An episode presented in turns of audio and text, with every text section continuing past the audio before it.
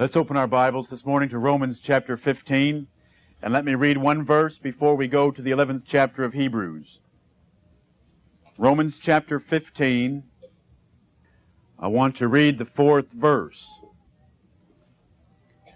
You know that I have spent a number of sermons preaching from the Old Testament over the last four years, I've spent a number of sermons preaching biographical sketches of certain men from the Old Testament.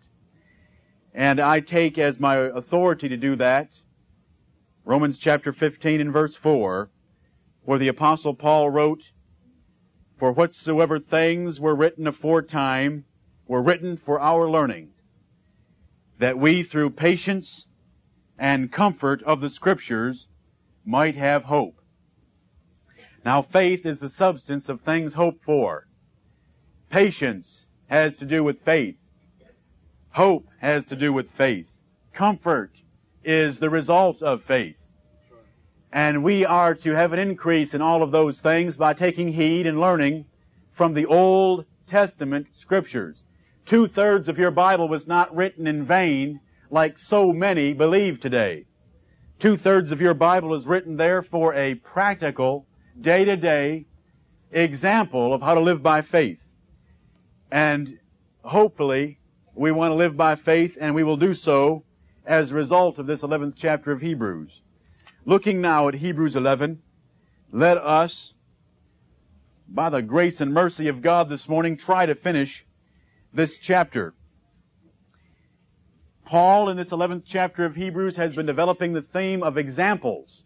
He's argued so far in the book that Jesus Christ and Christianity, the New Testament, and New Testament worship are superior to everything in the Old Testament. And he's raised many arguments that we've rejoiced in as we've seen them of how superior Jesus Christ is to any man-made system of religion, even a divine system of religion that is based upon men being the priests and mediators. And animal sacrifices can never put away sin, but the blood of Christ did once and for all. Then the apostle has warned us that if we do not take heed and we let slip and we fall away, we sin against the knowledge of the truth, we lose our confidence that God is going to be bringing severe judgment upon these Hebrews. So he's tried to exhort them positively. He's tried to threaten them and frightened them negatively. And now in the 11th chapter of Hebrews, he raises an, a list, a great list, of all the great heroes of the Hebrew nation, the Hebrew elders, and how they obtained a good report. And they obtained a good report through faith in the face of trouble. Faith in the face of trouble marks a good man marks a man that obtains a good report. If thou faint in the day of adversity, the Bible says, thou hast little strength. Thy strength is small. If you faint in the day of adversity, you don't have much faith. These examples are given to provoke our faith because we'll never face circumstances like some of these did. And let us this morning read and understand these scriptures and learn from them faith, hope, comfort, and patience from the scriptures because these are Old Testament examples raised in the New Testament to exhort to New Testament diligence. And the apostle Paul again wrote this same chapter and he wants us to learn from these men. You know, it, it's not bad to have some sermons in a church that are sort of like Bible story time to go over the great lives of the great men of the Old Testament. God considers them great men. He calls one of them a man after his own heart. He says here that these men obtained a good report. Enoch, it is said of Enoch that he pleased God. These are the great men of this world, and we should learn from them. Let us have a brief word of prayer this morning. Heavenly Father, we thank Thee for the Scriptures, Old Testament and New. We thank Thee that they are found, preserved in the King James Version that You have left us. O Lord, bless us as we look at the lives of some of these great men from the Old Testament, that we might be provoked in the New Testament, that we might realize the superior benefits we have, that you have provided some better thing for us than you did for any of them. O Lord, bless us to that end. I ask in the name of Jesus Christ, to the encouraging of the faith of all these that are called His. Amen. Verse 24. Verse 24 of Hebrews chapter 11. And we take up again with the life of Moses. By faith Moses, when he was come to years, refused to be called the son of Pharaoh's daughter, choosing rather to suffer affliction with the people of God than to enjoy the treasures of sin for a season, esteeming the reproach of Christ greater riches than the treasures in Egypt, for he had respect unto the recompense of the reward. He had respect to some reward that could not be seen visibly, and therefore he chose reproach rather than riches. He chose affliction rather than pleasure. Look at the 25th verse. Choosing rather to suffer affliction with the people of God than to enjoy the pleasures. Moses was a great man. He chose affliction rather than pleasure. If there's one thing that characterizes the 20th century, it is that is the most difficult decision any of them can make. Because we live in a generation that always chooses pleasure over affliction. You, I don't care what area of life you're talking about. They always choose pleasure over affliction. The Bible warned us that in the last days men would be lovers of pleasures more than lovers of God. It is uh, so interesting and so condemning and so perverse to hear our grandfathers and our fathers, unfortunately, say, life was too hard for me. My son's not going to have to live that way. Well, now that's a precious thought, isn't it?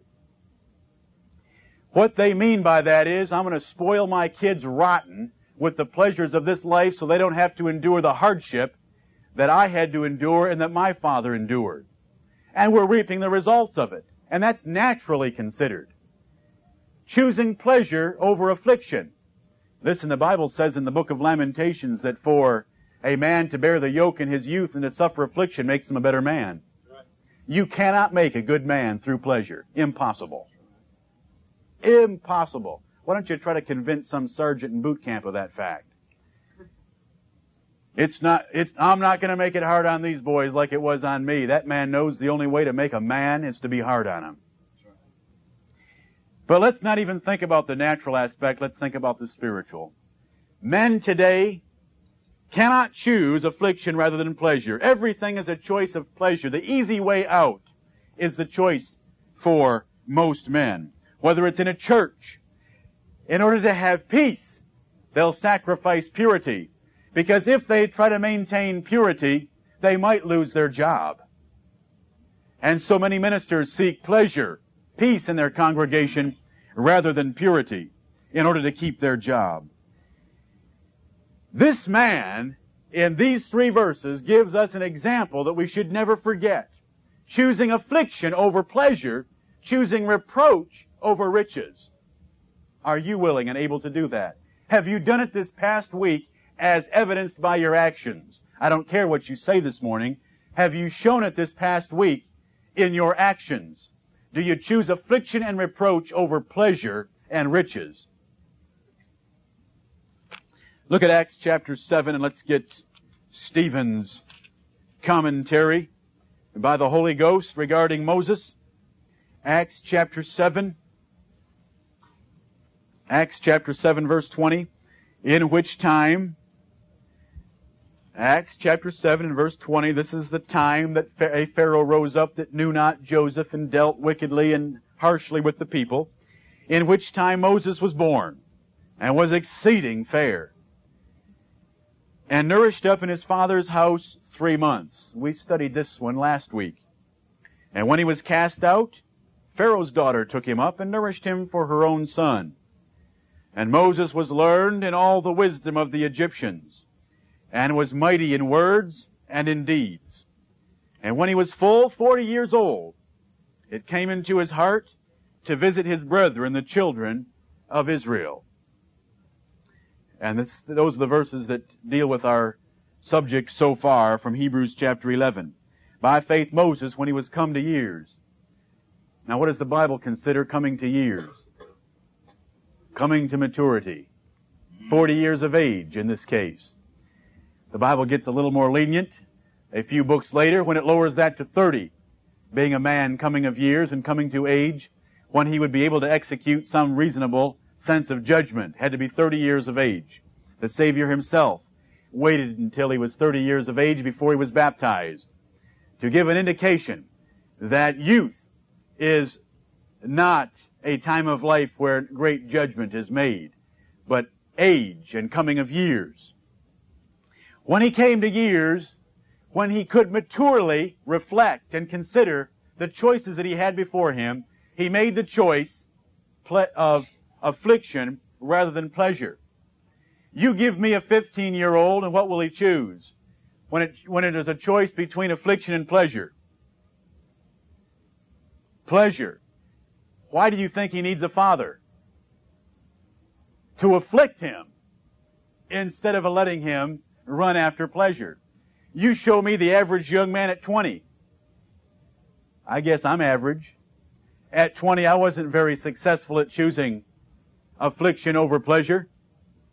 And most of you that I've spoken with will agree that at 20, you were not all that wise in choosing affliction over pleasure or reproach over riches. It takes maturity. Therefore, God gave us parents. But when he became 40 years of age, he refused to be called the son of Pharaoh's daughter. Some of you have given up things to follow Jesus Christ and to be part of this church. Bob Hagler refused to be called the heir apparent of GIW or refused to be called the son of Tom Hagler in that respect. Didn't he?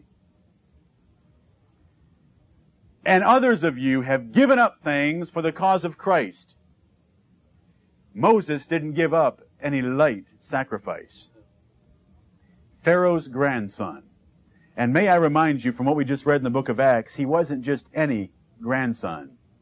He was learned in all the wisdom of the Egyptians, and he was mighty in word and deed. Now I find word very interesting. If he was mighty in word, what does that mean? He was good in a word processor? He was an eloquent, persuasive, forceful speaker. What did he try to pull on God in Exodus chapter 3? Remember in Exodus chapter 3, oh Lord, I'm a man of slow lips. I got a hare lip, remember Lord? I'm not very eloquent. I'll not be able to speak to the people and persuade them. No wonder the Lord was upset with him over there in Exodus chapter 3.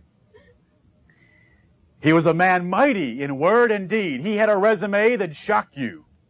He had a future that was glorious in what he would be able to accomplish in the Egyptian kingdom. But he gave it all up. He gave up the glorious position as Pharaoh's grandson, where he already had a great reputation, to become one of the afflicted servants of God that were already despised by the Egyptians because they were keepers of sheep. The Egyptians, remember from the book of Genesis, despised farmers and those that kept animals. He gave it all up. Even though he had been well trained and achieved great things, he gave it all up. He counted it as dung. As the apostle Paul counted all of his training and all of his learning in the wisdom of the Pharisees. Sin is pleasurable. Verse 25 tells us that he chose the affliction of the people of God rather than the pleasures of sin. Sin is pleasurable. I'll never be a minister that stands and tells you sin isn't pleasurable. Because the minute you break down the Word of God, even in that minor point, you're going to lose people. because they're going to lose respect and credit for your word. Sin is pleasurable. Don't try to tell your children sin doesn't have pleasure. That's ridiculous. They're sitting there listening to you knowing it's pleasurable. Sin is pleasurable. Listen, when David committed adultery with Bathsheba, it was pleasurable. It generally is pleasurable. But do you know how long it lasts? It's called sacrificing the future on the altar of the present. Because it only lasts for a season. The joy of the hypocrite is short. The book of Job tells us the joy of the hypocrite is short, but there is pleasure. If you, while you're training your children, sit there and tell them that certain things that they may be tempted with at school or by their friends or that it's going on in the world are not pleasurable, you're going to lose them so fast you'll never get them back. Until God works a miracle in their lives. Sin is pleasurable. Tell them that. The decision is a choice between pleasure and fearing God. It's not a choice between nothing and fearing God. It's not a choice between pain and fearing God. There is pleasure out there. The devil will guarantee it. The devil is not so stupid as to try to seduce people with pain. He seduces people with pleasure. Admit it. The Bible does. Sin is pleasurable. Satan guarantees it and wise men will admit it. But it doesn't last long. It doesn't last long. Some of you who have tried things when you were younger, who may have tried things this past week, realize that the sweet joy of sin, the sweetness of bread eaten in secret, quickly turns into gravel in your mouth. Especially if you're a child of God. When that conscience strikes you, it is a dagger in your soul, and all the pleasure in the world cannot make up for the pain caused by the dagger in your conscience. It is but for a season. And if God were to let you enjoy the pleasures of sin all your life, a full 80 years of strength, filling your belly with the pleasures of this world, it's going to seem less than a drop in the bucket compared to an eternity in hell. And compared to the face of the one you meet on the day of judgment, even considered that way, it is only for a season. At 40 years of age, he came and looked upon the people of Israel, saw them as servants, saw that they were being oppressed, and made his lot with them. Now he knew that he was one of them. Whether his mother taught him that before she gave him over to Pharaoh's daughter, or whether Pharaoh's daughter told him that, we don't know, but Moses knew. And he chose to align himself with the people of God, even though he would be reproached by those around him. Some of you young people, if you choose to live a life pleasing to the Lord Jesus Christ, you will be reproached. Terrible, isn't it? Someone might call you names. They might shun you from their company. You may not have all the friends in the world. You may not go as far. You will not go as far if you're a Christian and you live up to it. Let me make it simple. But most young people today don't have the guts. They think they're cool, hard, brave, courageous, but they don't have the guts to stand against this world and against friends and against others because they don't have the faith of Moses. Moses left everything he had to join himself to a group of servants instead of being Pharaoh's grandson. He saw the reward. Verse 26, he had respect unto the recompense of the reward. He knew that God would bless him for delighting in him, not only in this world, but also in the world to come. He had respect unto that reward. There isn't a greater example in the Bible of personal sacrifice than of Moses in these three verses. I hope that all of you children and young people will be brave and not be afraid of the reproach or names that others might call you, nor giving up things for the cause of Christ. Moses did. He was great and he obtained a good report. Verse 27, by faith he forsook Egypt, not fearing the wrath of the king, for he endured as seeing him who is invisible. Let's look at Acts 7 again. Acts chapter 7 Acts chapter 7, let's again look into the middle of that sermon by Stephen. Let's get verse 23.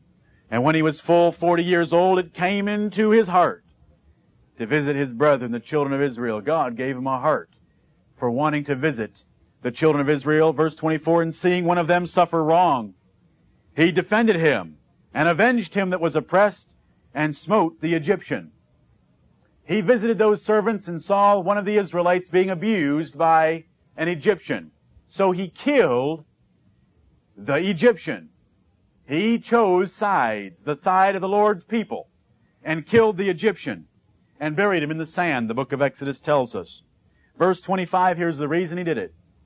For he supposed his brethren would have understood how that God by his hand would deliver them, but they understood not. He had such an influential position of power in the kingdom of the Egyptians, and they knew the story of Joseph. I mean, what had Joseph done just a few years earlier? Delivered the people through his political influence. So Moses felt, all my brethren should understand I'm going to do the same thing for them. But it said they didn't understand that. They were probably right envious of 40 years living in Pharaoh's palace and of all the, rep- the reputation that he had established for himself because remember, he didn't come and visit his brother until he was 40 years of age. Verse 26, the next day he showed himself unto them, that's to his Hebrew brethren, as they strove, and would have set them at one again. I love that little expression, set them at one again. What does that mean? Set them at peace again. Set them at one mind. Set them at one mind again. Just a little slip in there. It's the way Paul speaks, and the New Testament speaks. Saying, Sirs, ye are brethren. Why do ye wrong one to another? But he that did his neighbor wrong thrust him away, saying, Who made thee a ruler and a judge over us? Wilt thou kill me, as thou didst the Egyptian yesterday? Then fled Moses at this saying, and was a stranger in the land of Midian, where he begat two sons. Back to Hebrews 11. By faith, he forsook Egypt. When he saw the Egyptian oppressing the Israelite, he had a choice to make. He could allow the Egyptian to oppress the Israelite and thus cast his lot with, with the Egyptians and with Pharaoh. Or he could avenge and defend the Israelite. And in those days, things weren't done halfway. You did it all the way. And if he didn't kill the Egyptian, it was going to get back to Pharaoh anyway. So it was a life or a death situation. By faith, he killed the Egyptian, not fearing the wrath of the king. He made a choice. I choose the Israelites rather than the Egyptians. Because some of you may be wondering, why did he run away? He was wise. That's why he ran away. When Pharaoh found out that he had killed the Egyptian, Pharaoh would have killed him and tried to kill him. But by faith and by wisdom, he fled the country. The Bible says the prudent man foreseeth the evil and hides himself. And where did Moses hide himself? In the wilderness called Midian, where the Midianites and the Amalekites lived. But he did it by faith when he avenged and defended the Israelite and killed the Egyptian oppressor. Look at the second half of that verse. For he endured. He endured. Do you know how long he was in Midian? Forty years. He endured 40 years. This was a pampered man. He had lived in Pharaoh's palace. What did he live like in Midian? The backside of the desert? The wilderness? Intense? A nomad? A keeper of sheep? Reduced to the lowest profession the Egyptians knew. Forty years he put up suffering affliction like that. Where was his God? For 40 years. He endured as seeing him who is invisible. The whole Christian walk is to walk by faith and not by sight. Everything this world has to offer, everything the devil will bring your way is something you can see. It is the lust of the flesh, the lust of the eyes, the pride of life. Those are things that can be seen in this world. Most of our young people, most Christians today in America choose the things they can see because they're missing the most important thing in this universe. And that is the being of God Himself. Because He is invisible.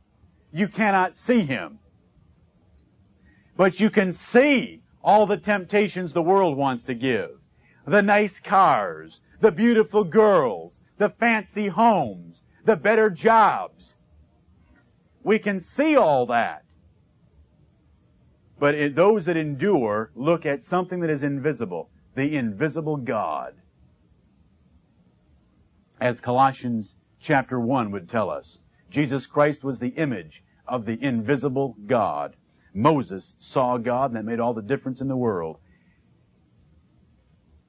He endured as seeing Him who is invisible. For 40 years he looked on something he couldn't see. And that was the existence of God. He that cometh to God must believe that He is. Hebrews 11:6 without faith that believes that God is, it is impossible to please Him. I don't care whether it's in your home and you endure and afflict an oppressive husband. Endure as seeing Him who is invisible. That husband, that God sees everything you're enduring. Husbands, if you've got a wife that you can't get rid of by scriptural means, and she is a wife that you would rather choose to live in the wilderness, remember, endure as God is there. He sees the oppression that you are suffering. Whatever the case might be, endure through the knowledge of God, as Moses did here in this 27th verse. Verse 28. Through faith, he, that is Moses, kept the Passover and the sprinkling of blood, lest he that destroyed the firstborn should touch them. It took faith to keep the Passover. I mean, if you were to have looked at your firstborn son, he may have been 18 years of age, he may have been 45. You looked at him, he was in perfectly good health. He'd been to the doctor last week for a stress test. He was in perfectly good health. The doctor said he was as fit as a horse, as strong as a horse. And you wonder, now wait a minute. Killing a lamb with my children and sprinkling blood over the door, how is that going to protect my son? That doesn't make sense. What a bizarre request on the part of God.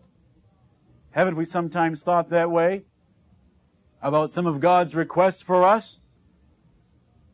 Through faith, he kept the Passover. He went out there, he kept it up three years, he took a good lamb, kept it up three days, took it, killed it at the appointed time, let its blood run out into a basin, took a branch of hyssop, sprinkled that blood over the doorposts, the side posts of that doorway, and that night, he kept the Passover by eating that lamb with unleavened bread and bitter herbs with his family with their shoes on ready to go. Because he believed the Lord would pass over their houses and there would be death in the land of Egypt that night and they would need their shoes and bread. Because they were going to be tra- get their marching orders very soon and they did. He wrought righteousness and he obtained the promise. Through faith, he kept the Passover. Verse 29. By faith, they passed through the Red Sea as by dry land, which the Egyptians essaying to do were drowned. Now by faith, they, who is the they there? The children of Israel, the Israelites, the whole nation. By faith, they passed through the Red Sea as by dry land. Now we know this about the children of Israel. When they left Egypt, God had them take a particular route where they would end up facing the Red Sea with nowhere to go. Why did he do that? To put them in a situation where their faith would be tested. And remember, God had told Moses, I'm going to harden Pharaoh's heart. Even though he begged you to get out of Egypt, and even though he gave you all their riches to get out, because of the loss of their firstborn, he's going to have his heart hardened, and he's going to follow after you so that I can get final honor upon Pharaoh and his host. So the Egyptians came marching after the Israelites. And we read over there in Exodus chapter 14, the Israelites looked back, and there came Pharaoh's army marching after them. And they complained. Weren't there enough graves in Egypt that we could have died there, Moses? Why did you bring us out here to die by the edge of the Red Sea? And Moses said, Stand still and watch and see the salvation of the Lord.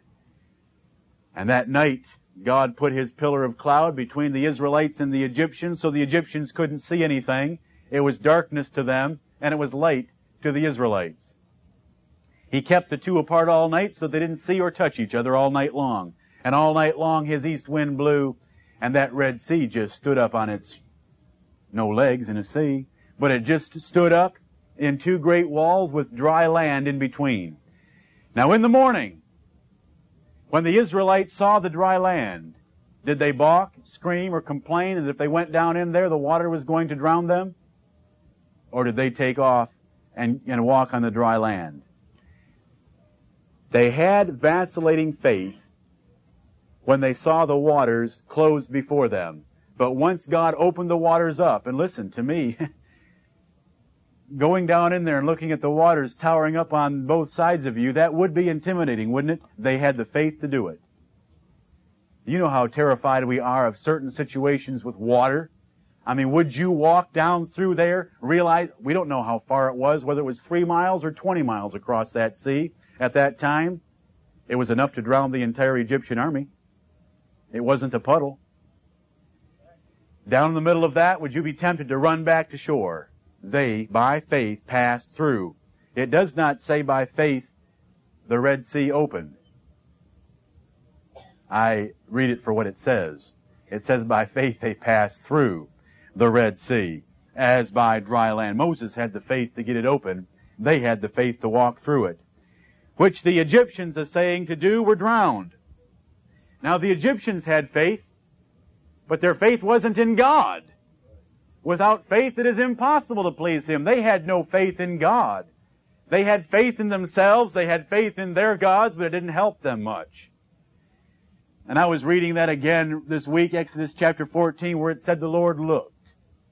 He looked amidst the Egyptian army and He troubled them he troubled them. God is not so merciful as simply to put the Egyptians out of their misery painlessly. He troubled them. And I remember how he troubled them. He took their wheels off. And I've been over this point so many times before, but I glory in a God that thinks that way. And I hope to God I'll think that way.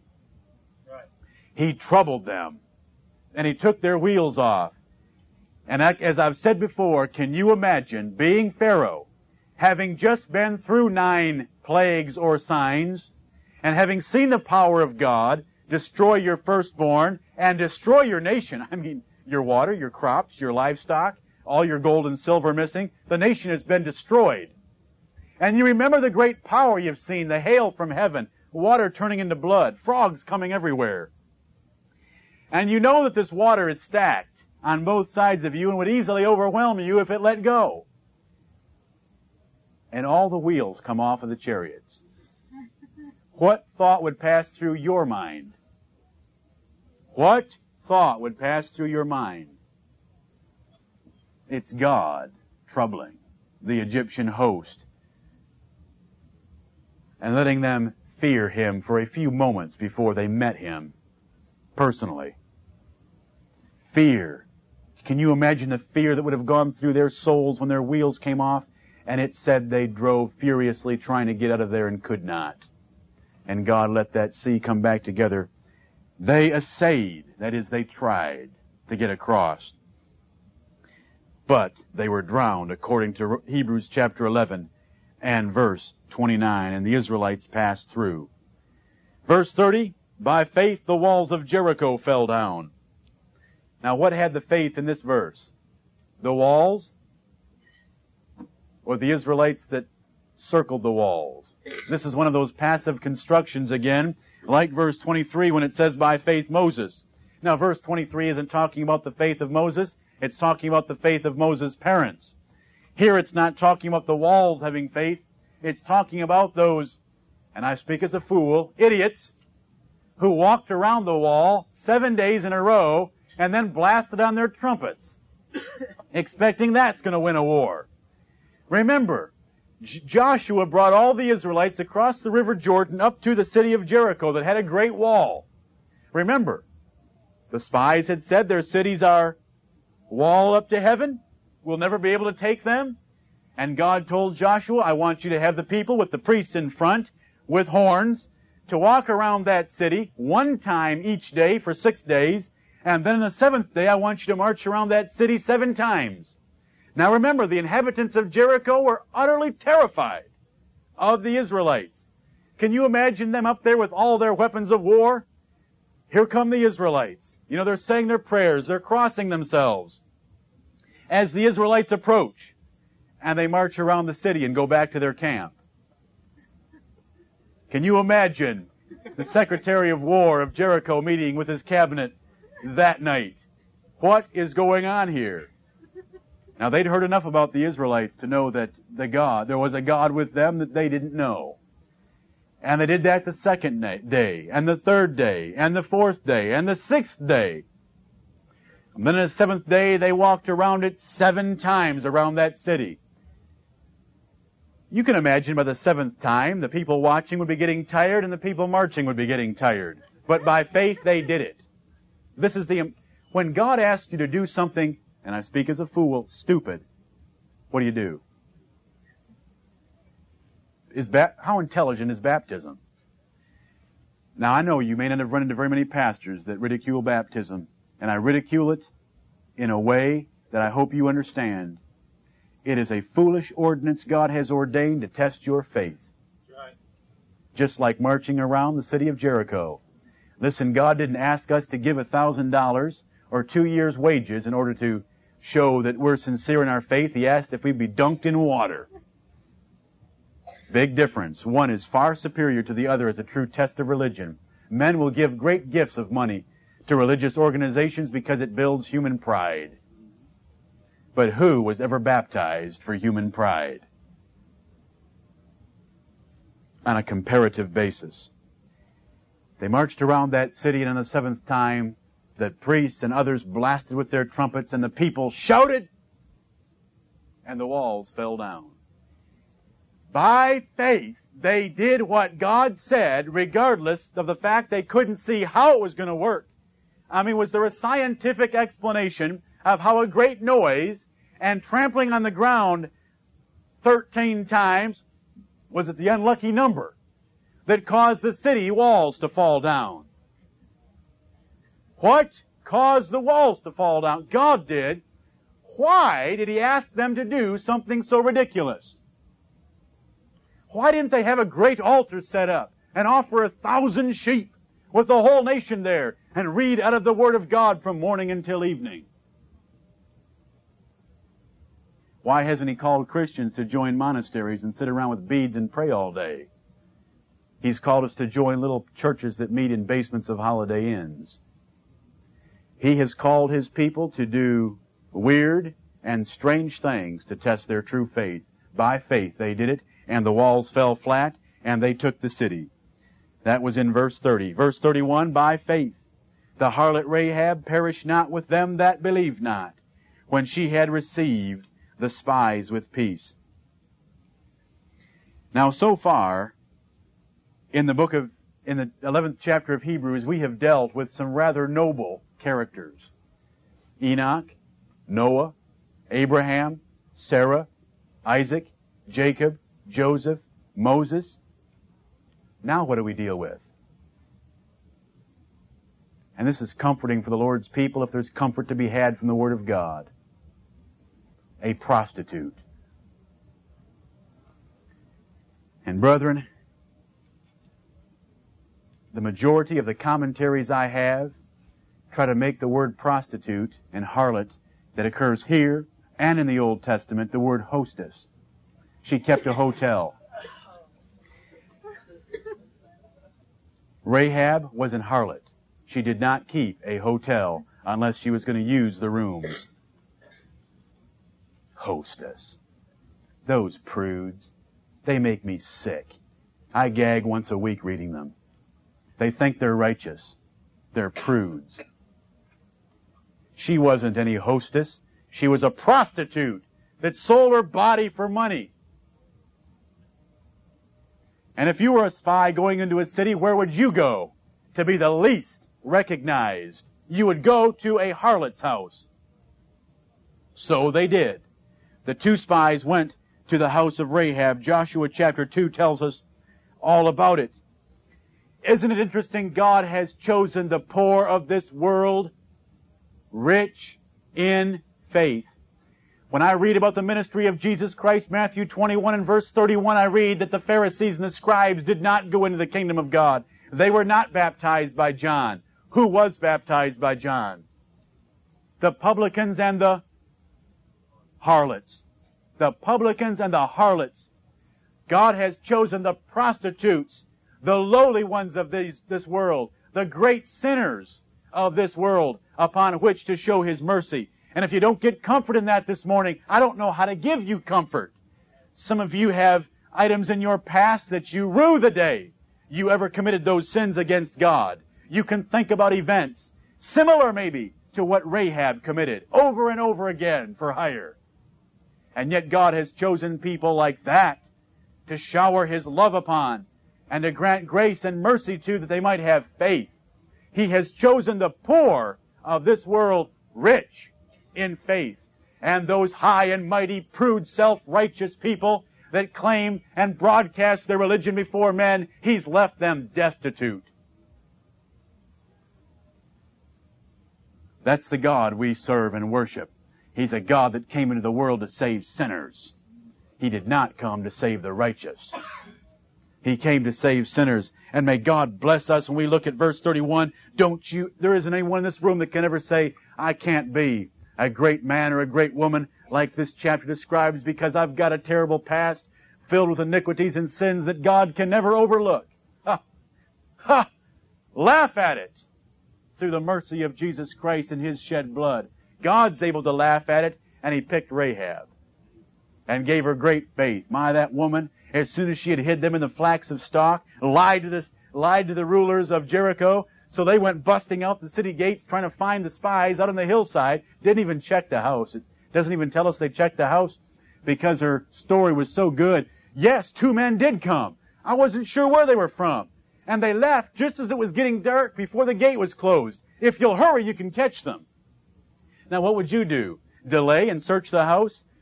Or run out the city gates and try to find the two spies? She was superb. And then she went upstairs and she got down in those, in that flax that was laying there with those two spies and she said, I believe that the God of Israel is the God of heaven and earth. these nations in here are terrified of them. And will you show me mercy for just having saved your lives? And they said, we will be guiltless of this oath.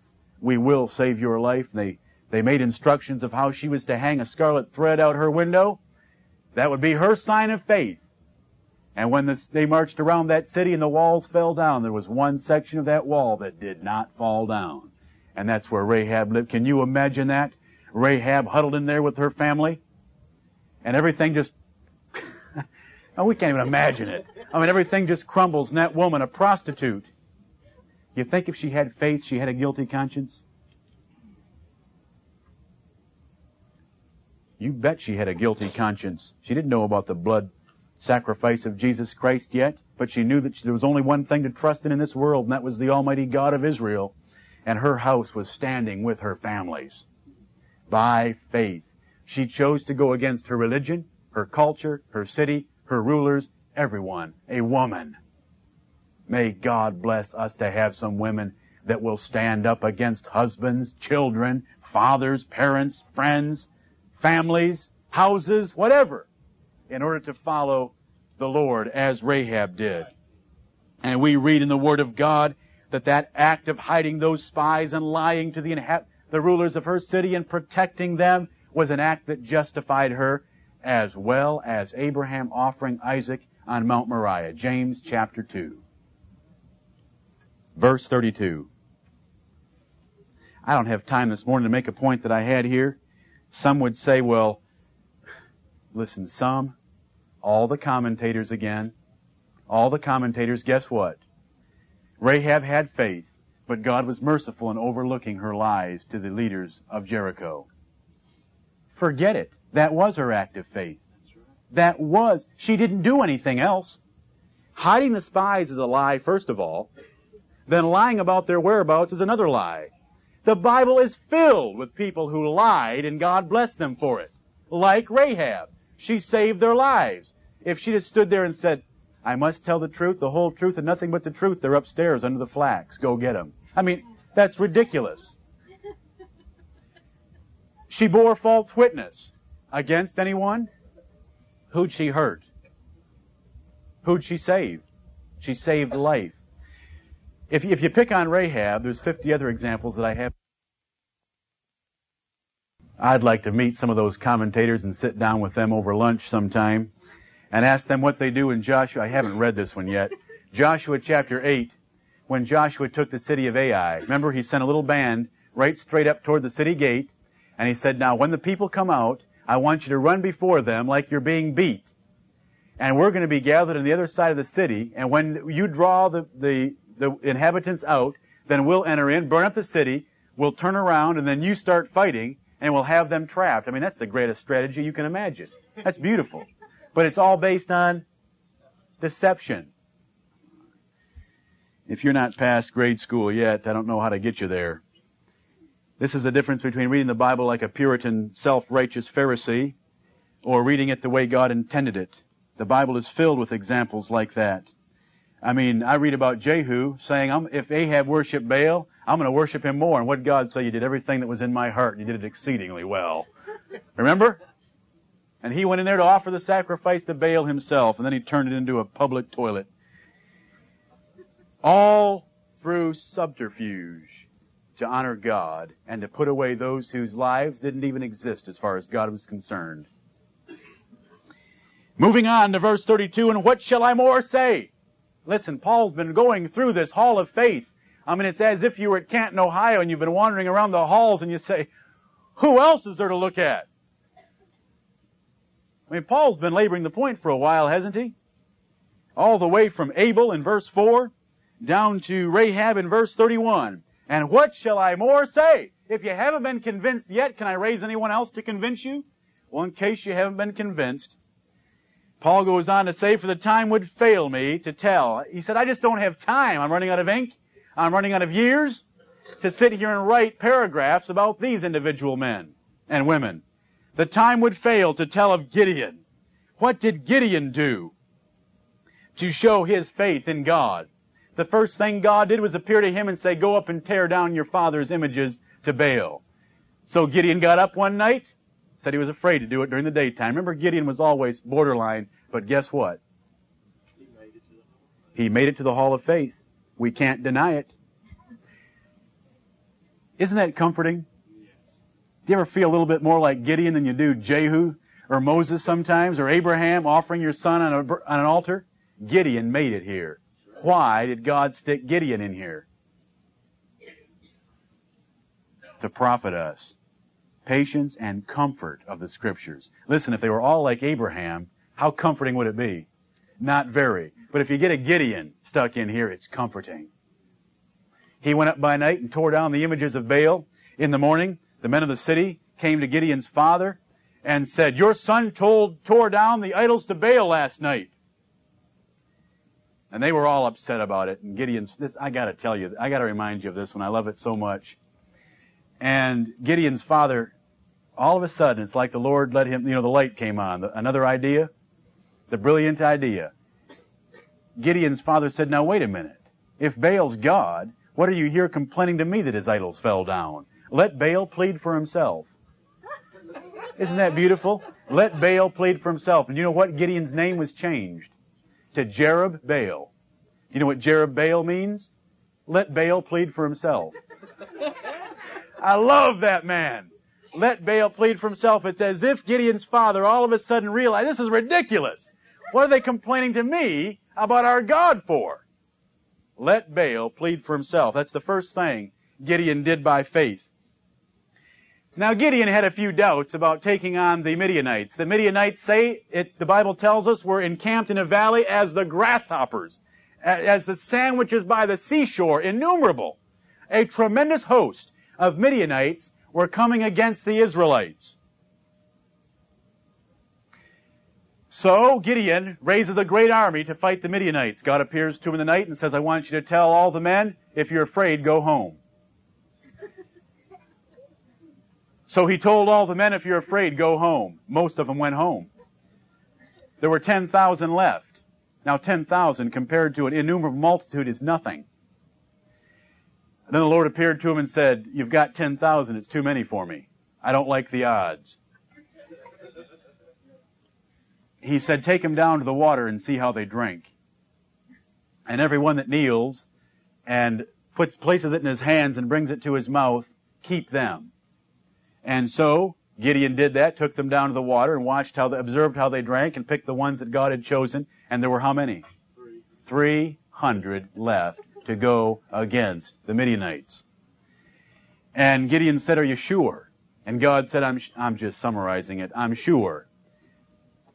But I want you to carry something in your two hands.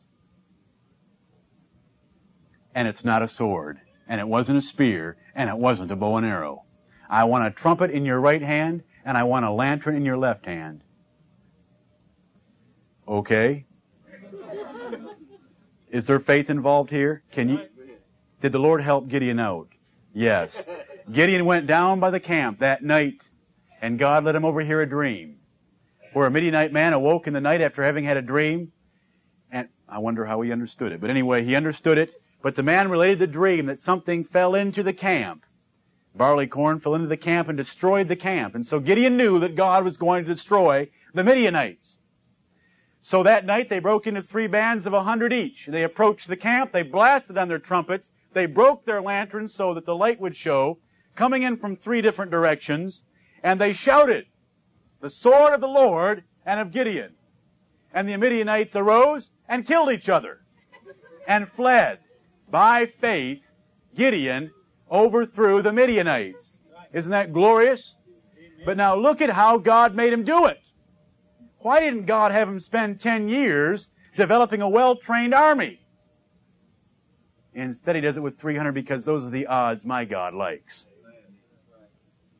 He'd rather do it with a few than with many. By faith, Gideon. Barak. How many of you even know about Barak? Barak was a man that God raised up to deliver Israel from Jabin, king of the Canaanites. The general of the Canaanites was Sisera. Barak would never have made it without two women.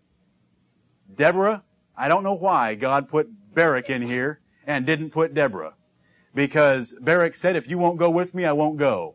I mean, he was not exactly the bravest man that ever walked on this earth. If Deborah wouldn't go with him, he wouldn't go to battle. But Deborah agreed to support him. And so the two of them were leaders over Israel. And then remember it was Sisera that fled to the tent of one Heber the Kenite whose wife was home that day from work. Her name was Jael, and she put a tent stake through Sisera's head. So Barak had the help of two women, but they overthrew Jabin, king of the Canaanites. And Barak here is listed for his faith, even though his faith depended on the greater faith of a woman. Deborah. Helpful? Helpful? and of Samson. We look at Samson and we wonder, was Samson a very faithful man? How about the time he came upon a lion? What did he do? Took it and ripped its jaws apart. Now that took some faith.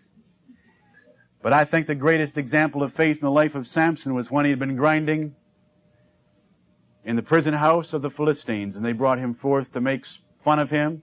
He had faith because he called upon God one last time and God gave him back his strength. And he pulled that temple down and destroyed more in his death than during his entire lifetime, and that was quite a number. I read that one time after a battle when he killed a thousand Philistines with the jawbone of an ass, he prayed for God to have water come out of the jawbone, and sure enough, God gave him water, and his thirst was satiated. Samson, though he made a mess of his life, there's comfort here, brethren. The things that were written aforetime were written for our learning, that we through patience and comfort might have hope. Though you may be weak in faith and though you may make some great blunders in some areas of your lives, Samson is recorded in the hall of faith with a good report.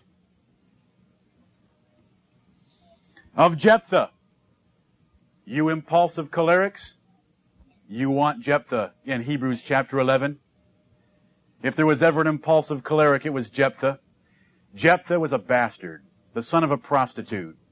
His legitimate brothers threw him out of the house. He had to go live in a cave. And all the vain men of Israel, it said, came and joined themselves to him. But you get raised like that, you raise tough. That's a hard life. And Jephthah was one tough man. And when the Ammonites came to overthrow the nation of Israel, guess who Israel wanted to lead them in battle? Jephthah. There wasn't a tougher man in Israel. A mighty man of valor, the Bible tells us. And I remember it was Jephthah who said, God, if you'll give me the victory over the Ammonites, I will give you in burnt sacrifice the first thing that meets me on my return from victory. And on his return from a great and glorious victory over the Ammonites, what did he meet? But his only daughter, he had neither son nor other daughter. I wish Jephthah's daughter had been mentioned here, because Jephthah, Jephthah wept and grieved over his impetu- impetuous, impulsive vow. Having done that, and the daughter said, Father, if you vowed, then do it. What a glorious attitude on the part of that daughter. It's Judges chapter 11 is fantastic to read about the the the attitude of that daughter. Would to God we can have some daughters like that. They would fear nothing but God himself and that to obey him is better than any measure of personal security. Jephthah won a great victory and obeyed God and he is mentioned here also. Impulsive, bad background, illegitimate child, but God mentions him with a good report in the Hall of Faith. David is mentioned. We know the stories of David, whether it be taking the bear and the lion, or whether it be taking Goliath, whether it be running from Saul, or whether it be taking the Philistines, or whether it be listening to God when God said, I don't want you to build my temple. Did that take some faith? David had all that wealth accumulated and David wanted to build God a temple so desperately and God said, I don't want you to build it your son's going to build it for me. And he didn't build it. Can you imagine how crushing that would have been? And he goes on to pray and thank God that God's going to deal bountifully with his house and that his son would build the temple for the Lord. That, to me, is a different kind of faith in the life of David. And Samuel. We read about Samuel. He didn't anoint the oldest of Jesse's sons nor the second oldest, but he anointed David, the runt that was keeping sheep. We read about Samuel that he offered a suckling lamb one time in faith before God, which is called the stone of Ebenezer. When God delivered Israel from the Philistines. I read one time when King Saul wouldn't kill Agag of the Amalekites, and I read that Samuel took his sword out and hewed him in pieces on the spot. By faith, knowing that is what God had commanded, showing faith where King Saul did not have any. Then the apostle stops mentioning names. Well, he mentions prophets. You can think of Elijah calling fire down from heaven. You can think of Elisha cursing 42 children in the name of the Lord. And you can think of other examples of the prophets. But in verse 33, Paul just begins enumerating some of their deeds. Who through faith subdued kingdoms. Joshua subdued the seven nations of Canaan so that the land became theirs according to God's promise to Abraham. David subdued the kingdom of the Jebusites and the Philistines. Look at 2 Samuel 5. I want to look at just a couple passages that I find interesting. If God would take time to practically illustrate faith with some of these examples, I think we ought to take the time to remind ourselves of some of them. 2 Samuel chapter 5. David has been king and he's been living in Hebron. Now where did God want his king to live? In Jerusalem. Verse 6. And the king and his men went to Jerusalem unto the Jebusites, the inhabitants of the land, which spake unto David, saying, Except thou take away the blind and the lame, thou shalt not come in hither, thinking David cannot come in hither. Nevertheless, David took the stronghold of Zion, the same as the city of David. Why those Jebusites stood on the impregnable, yes, Jerusalem was an impregnable city because it stood on Mount Zion. Those Jebusites said, listen, if we put the lame and the blind up here to defend the city, you couldn't come in and take it. Well, I read the next verse that David took it. By faith he subdued kingdoms, and one of those kingdoms was the kingdom of the Jebusites. Who through faith subdued kingdoms, wrought righteousness. Can you think of a better example of working righteousness than Phinehas? Who, when an Israelite man and a Moabitish woman were committing whoredom in a tent, and the plague of God was already upon the children of Israel, he took his javelin and went into that tent and impaled them both. And God said, I've made an ever- everlasting covenant with Phinehas for the integrity and righteousness and zeal for me that he's shown this day. There is by faith working righteousness. Oh, there's, I've got more examples on this page than I could preach in a month. But you'll have to look at them later. We'll go quickly. Who through faith subdued kingdoms, wrought righteousness, obtained promises. I read of two men who obtained the promised land. And I think Caleb deserves mention here, who through faith obtained promises. Caleb had faith in God when the rest of the nation did not. And 40 years later, he obtained the promise of living in Canaan's fair land. By faith. He stood against the crowd and I've preached on his life. He did it by faith. They stopped the mouths of lions. Verse 33. Can any guess here who that would be? Daniel stopped the mouths of lion by faith in his God. He would not stop praying three times a day as his custom was, even though Darius had ordered it so, that there were to be no prayers offered for 30 days, but to the gods of the Medes and the Persians. And David would not bow, but in faith he obeyed God and God delivered him from the mouths of lions. Name two other men who were delivered from the mouths of lions. We've already mentioned both of them. David, Samson. Verse 34, quench the violence of fire. Do you have difficulty with that one? Shadrach, Meshach, and Abednego, the three Hebrew men who would not bow to Nebuchadnezzar's fiery image, escaped the edge of the sword. Joseph, David, Moses, many escaped the edge of the sword. Out of weakness were made strong. Samson, made strong out of weakness. Hezekiah, remember when he was weak, he was going to die, he turned to the wall and prayed a brief prayer, and God immediately added 15 years to his life. Waxed valiant in fight. Can you think of any that waxed valiant in fight? Boldness. I love boldness. Look at Judges chapter 3.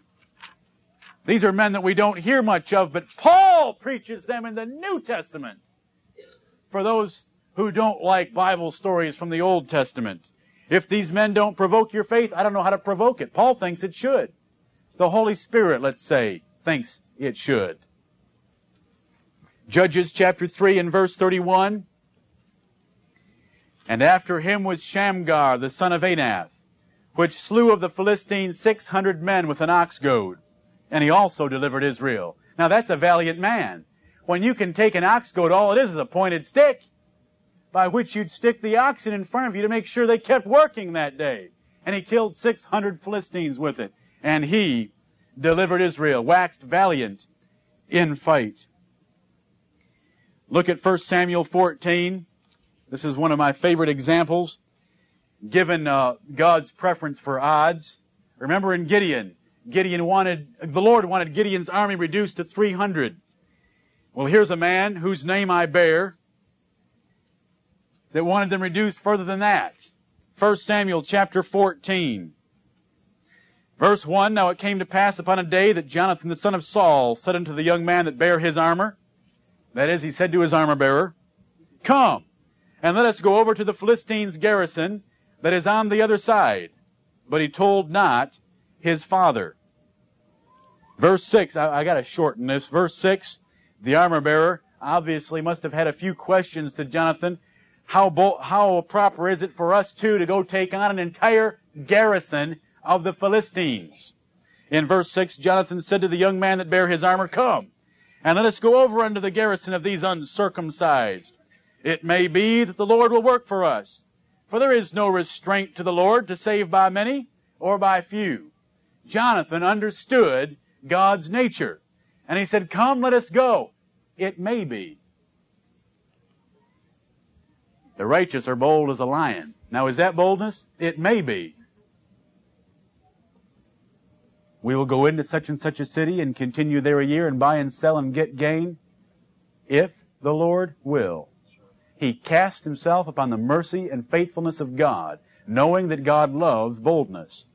And so two men went. You think God's going to let two men that have faith in him get taken apart by uncircumcised, idol worshipping Philistines? Jonathan wrought a great victory that day. They waxed valiant in fight. Hebrews chapter 11. They turned to flight the armies of the aliens. And brethren, they didn't do it with Starship 1 or 2 or 3. These aliens were strangers, aliens to the commonwealth of Israel, as Paul would describe it in another place. They turned to flight armies. I mean, time doesn't allow me to tell, to remind you in detail of Jehoshaphat, who sang who simply took all Israel and said, stand still and see the salvation of God. And they sang. And they killed each other. The nations that had come to destroy them. They turned to flight the armies of the aliens. Verse 35, women received their dead, raised to life again.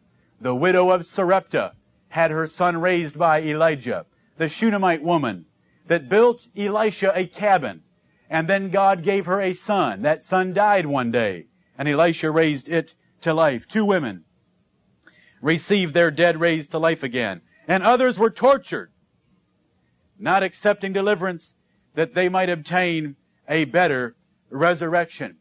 Now we don't have an example in the Old Testament of anyone being tortured and then denying reprieve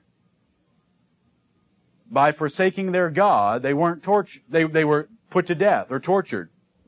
We don't have an example of that in the Bible. We can think of Shadrach, Meshach, and Abednego, but they weren't tortured. They were threatened. Daniel was put in a lion's den, but they didn't put him in there for torture. They put him in there for death. There's no example. Would you boys pass those sheets out? While these sheets are being passed out, look at Daniel chapter 11. Daniel chapter 11. I'm going to commit heresy this morning. I speak as a fool. I'm passing out two pages from the book of Maccabees. Daniel, Hebrews chapter 11. Hebrews chapter 11 is a genealogy or a list of all the Hebrew elders that obtained a good report through faith. There is a 400 year period between the end of the book of Malachi and Matthew chapter 3. That 400 year period is not covered by any Old Testament book. But we are told about the time of that 400 years in Daniel chapter 11. And I read this to you last Sunday, and I'll read it again. Daniel 11 in this section is dealing with the time of the Jews under the persecution by Antiochus Epiphanes. And I read in Daniel 11:32, and such as do wickedly against the covenant shall he corrupt by flatteries. But the people that do know their God shall be strong and do exploits. Now Daniel in prophecy tells us during this king that will come out of the Grecian Empire, there'll be some Israelites that will know their God, they'll be strong, and they'll do exploits.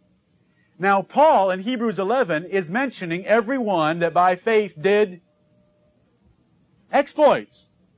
We have a future reference and we have a backward reference to this period of time. There's no one in the Bible described as being tortured. I don't have time to elaborate on this at all, but just look at it. The first page is to show you what the book of Maccabees is. It is a history of the Jews under Antiochus Epiphanes. It's highlighted for you in verse 10 of chapter 1 of the first book. If you'll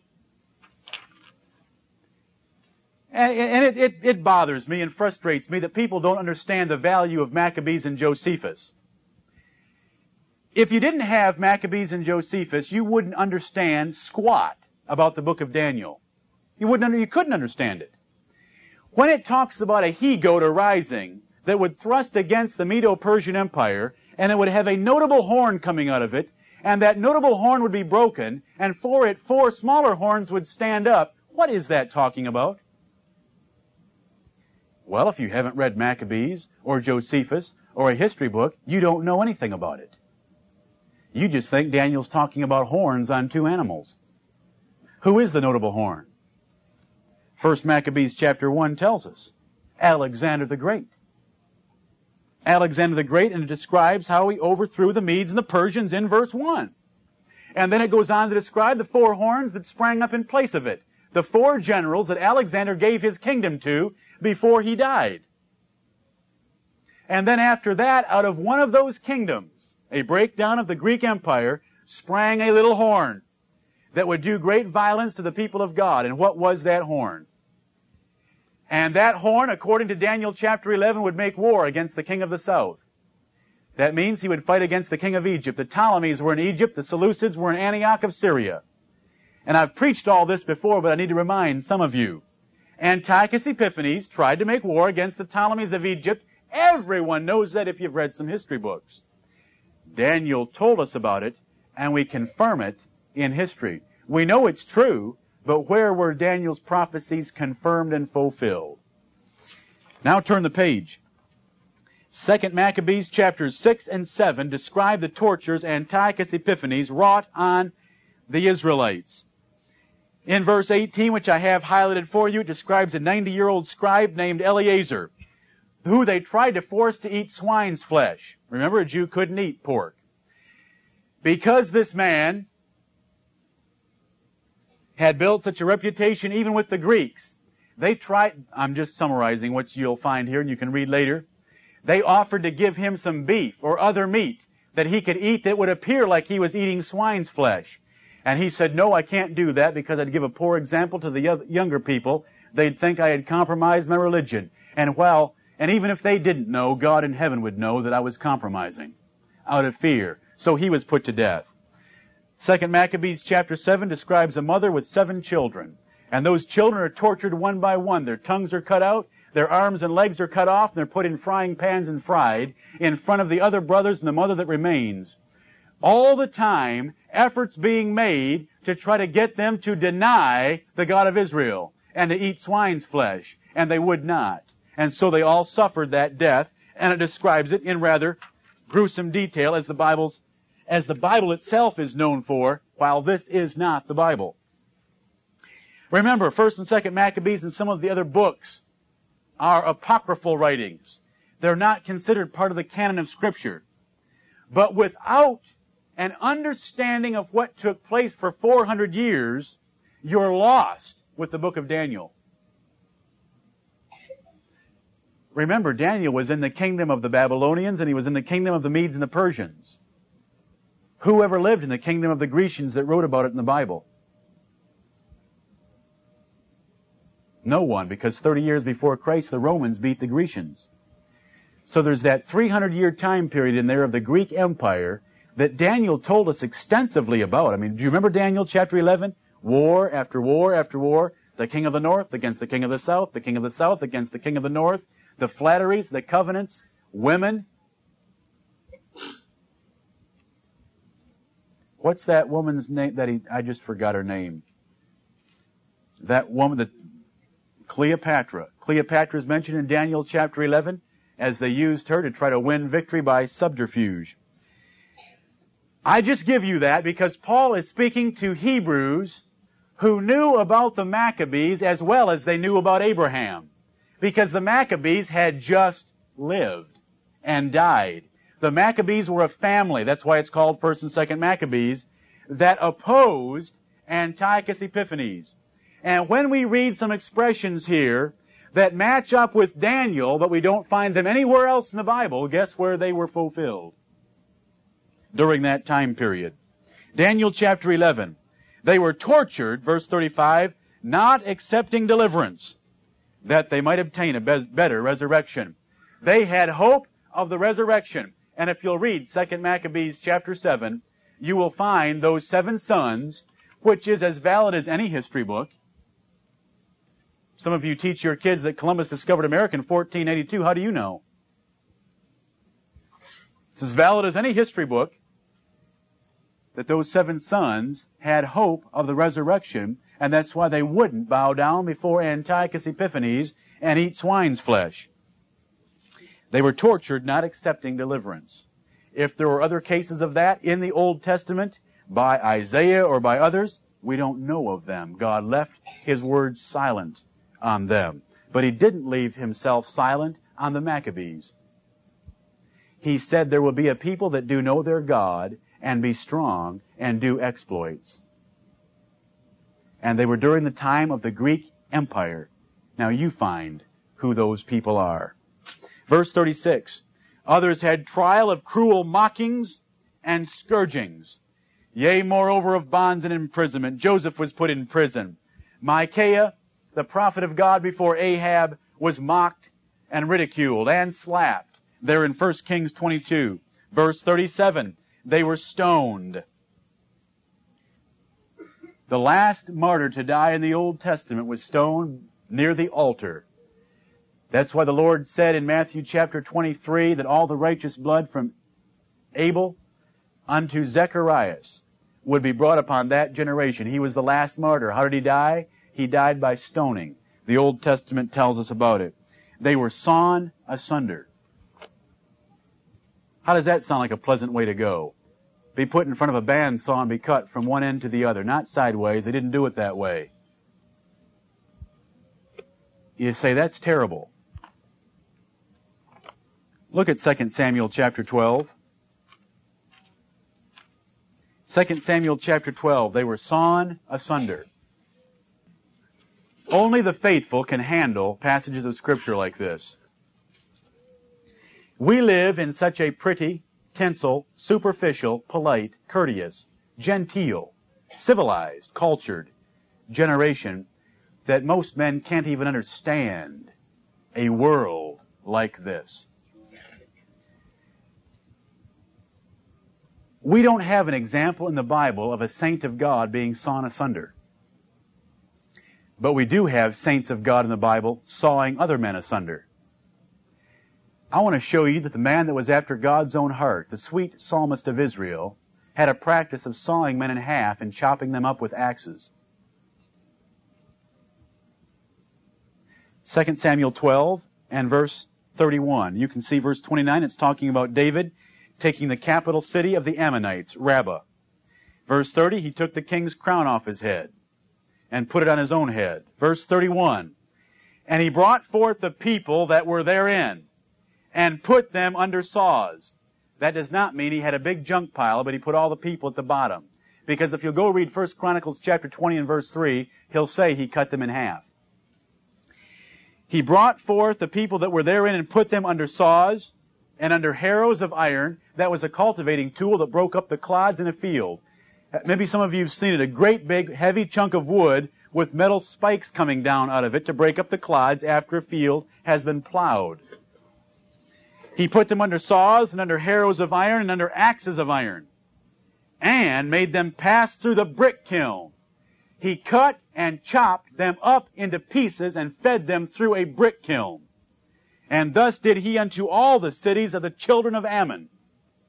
So David and all the people returned unto Jerusalem. Now don't we live in a sissified age?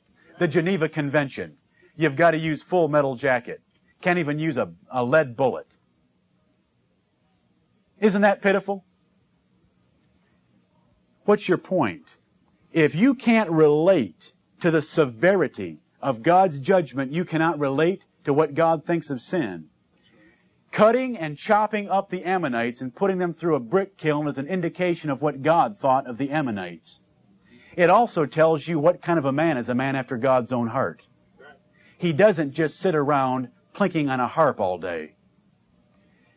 But the saints of God received that treatment also. They were sawn asunder. Hebrews 11:37 they were stoned, they were sawn asunder, they were tempted. Job was tempted. Others were tempted. Think of the three Hebrew men when they had the opportunity. If you'll bow down before the golden image, I'll not throw you into this fiery furnace. Is that a temptation? They were tempted, but they went ahead into the fiery furnace. They said, We are not careful to answer thee in this matter, O king. We are not careful, they said. They were tempted, they were slain with the sword. There are many examples in the Bible that were slain with the sword. Jezebel killed many of the prophets of God by the sword. Ahimelech, the priest that helped David that one time. Remember when Ahimelech gave David the, the showbread and he gave him Goliath's sword? King Saul came and Doeg the Edomite killed Ahimelech and all his sons, the priestly family. We read they wandered about in deserts and in mountains and in dens and caves of the earth. Can you think of any men in the Word of God that by faith wandered about in caves? David, Elijah, in deserts and in the wilderness, they wandered about. They sheepskins and goatskins. Elijah, the Tishbite, wore a hairy leather garment. And so did John the Baptist, and he was in the spirit and power of Elijah. And we read over in Zechariah chapter 13 and verse 4 that the garments of the prophets were that way because they were a despised and neglected group of men. We look at verse 37 and we see three words ending that verse. They were destitute, afflicted, and tormented. Destitute, Elijah one time had to go live with a widow woman who only had enough meal and oil for her own son to bake one last cake. Now it didn't run out, but that's poor living. Joseph, one time was destitute, sold as a slave into Egypt. We read about affliction. How about Jacob when he appeared before Pharaoh? Jacob said to Pharaoh, the years of my pilgrimage have been many and filled with affliction and toil. The lives of these men were filled with affliction, destitute, afflicted, tormented. David was tormented by King Saul for years. Mordecai was tormented by Haman for a long while because he would not bow down to him in the book of Esther. The saints of God have been a destitute, despised, afflicted, and tormented group of people.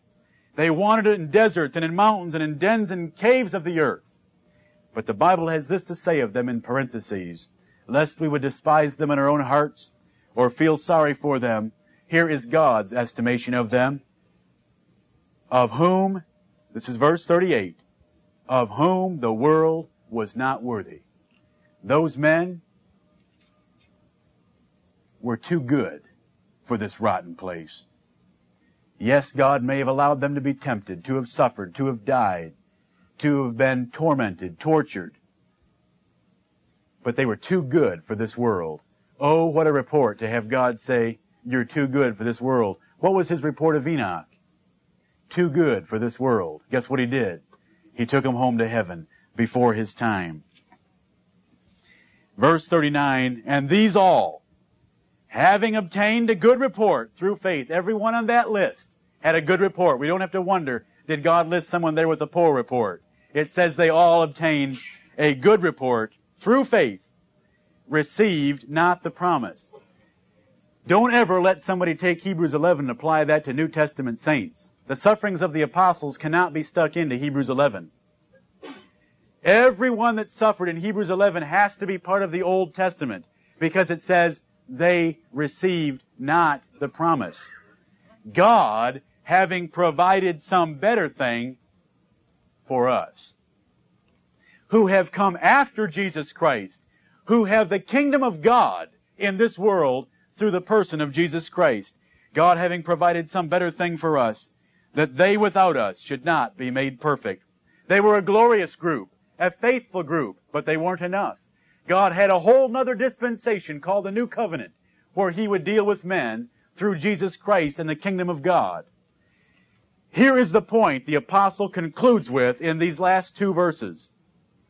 If those men that did not obtain the promise did not see and know Jesus Christ like we can know Him, if they were this faithful to have withstood torture, torment, affliction, destitution, and every other conceivable tor- torture, persecution, and trial that God brought their way as we have studied the last four Sundays, how much more should we be able to endure God having provided us some better thing? And that is a fuller knowledge of the resurrection of the dead, a fuller knowledge of salvation through Jesus Christ, a fuller knowledge of His revelation. How much should we be able to endure? And yet, sometimes don't we wonder, could we even endure what they endured? They endured 40 years in the wilderness without seeing how God was going to bless them. They endured in Canaan's land without owning enough to put the sole of their foot on, yet they believed God had given it to them as an everlasting inheritance. They did it by faith. They did foolish things, and I speak as a fool, by faith. They wrought great victories by faith. May God grant that we, by faith, would be as noble as they were. I cannot think of a better chapter to preach on the week before we have a meeting of the men on Saturday morning. These are some men that we ought to want to emulate. These are the great men that obtain a good report from the Lord Himself. And these Hebrews, having finished the 11th chapter, having been re- re- reminded of all their ancestors in the faith and of their faithfulness in the face of persecution, how could Hebrews reading this, uh, this book of Hebrews ever deny Jesus Christ and go back on the God that had called them into the gospel and go back into Judaism with a lesson like the 11th chapter of Hebrews? I hope that you men will pick out some of these examples and know them well, know the passages, and learn to revel in the examples God has given to us of some true heroes. Men love heroes. God has given us a list of heroes that far excel any heroes of this world. May God bless us to exceed them in our faith because He's provided some better thing for us.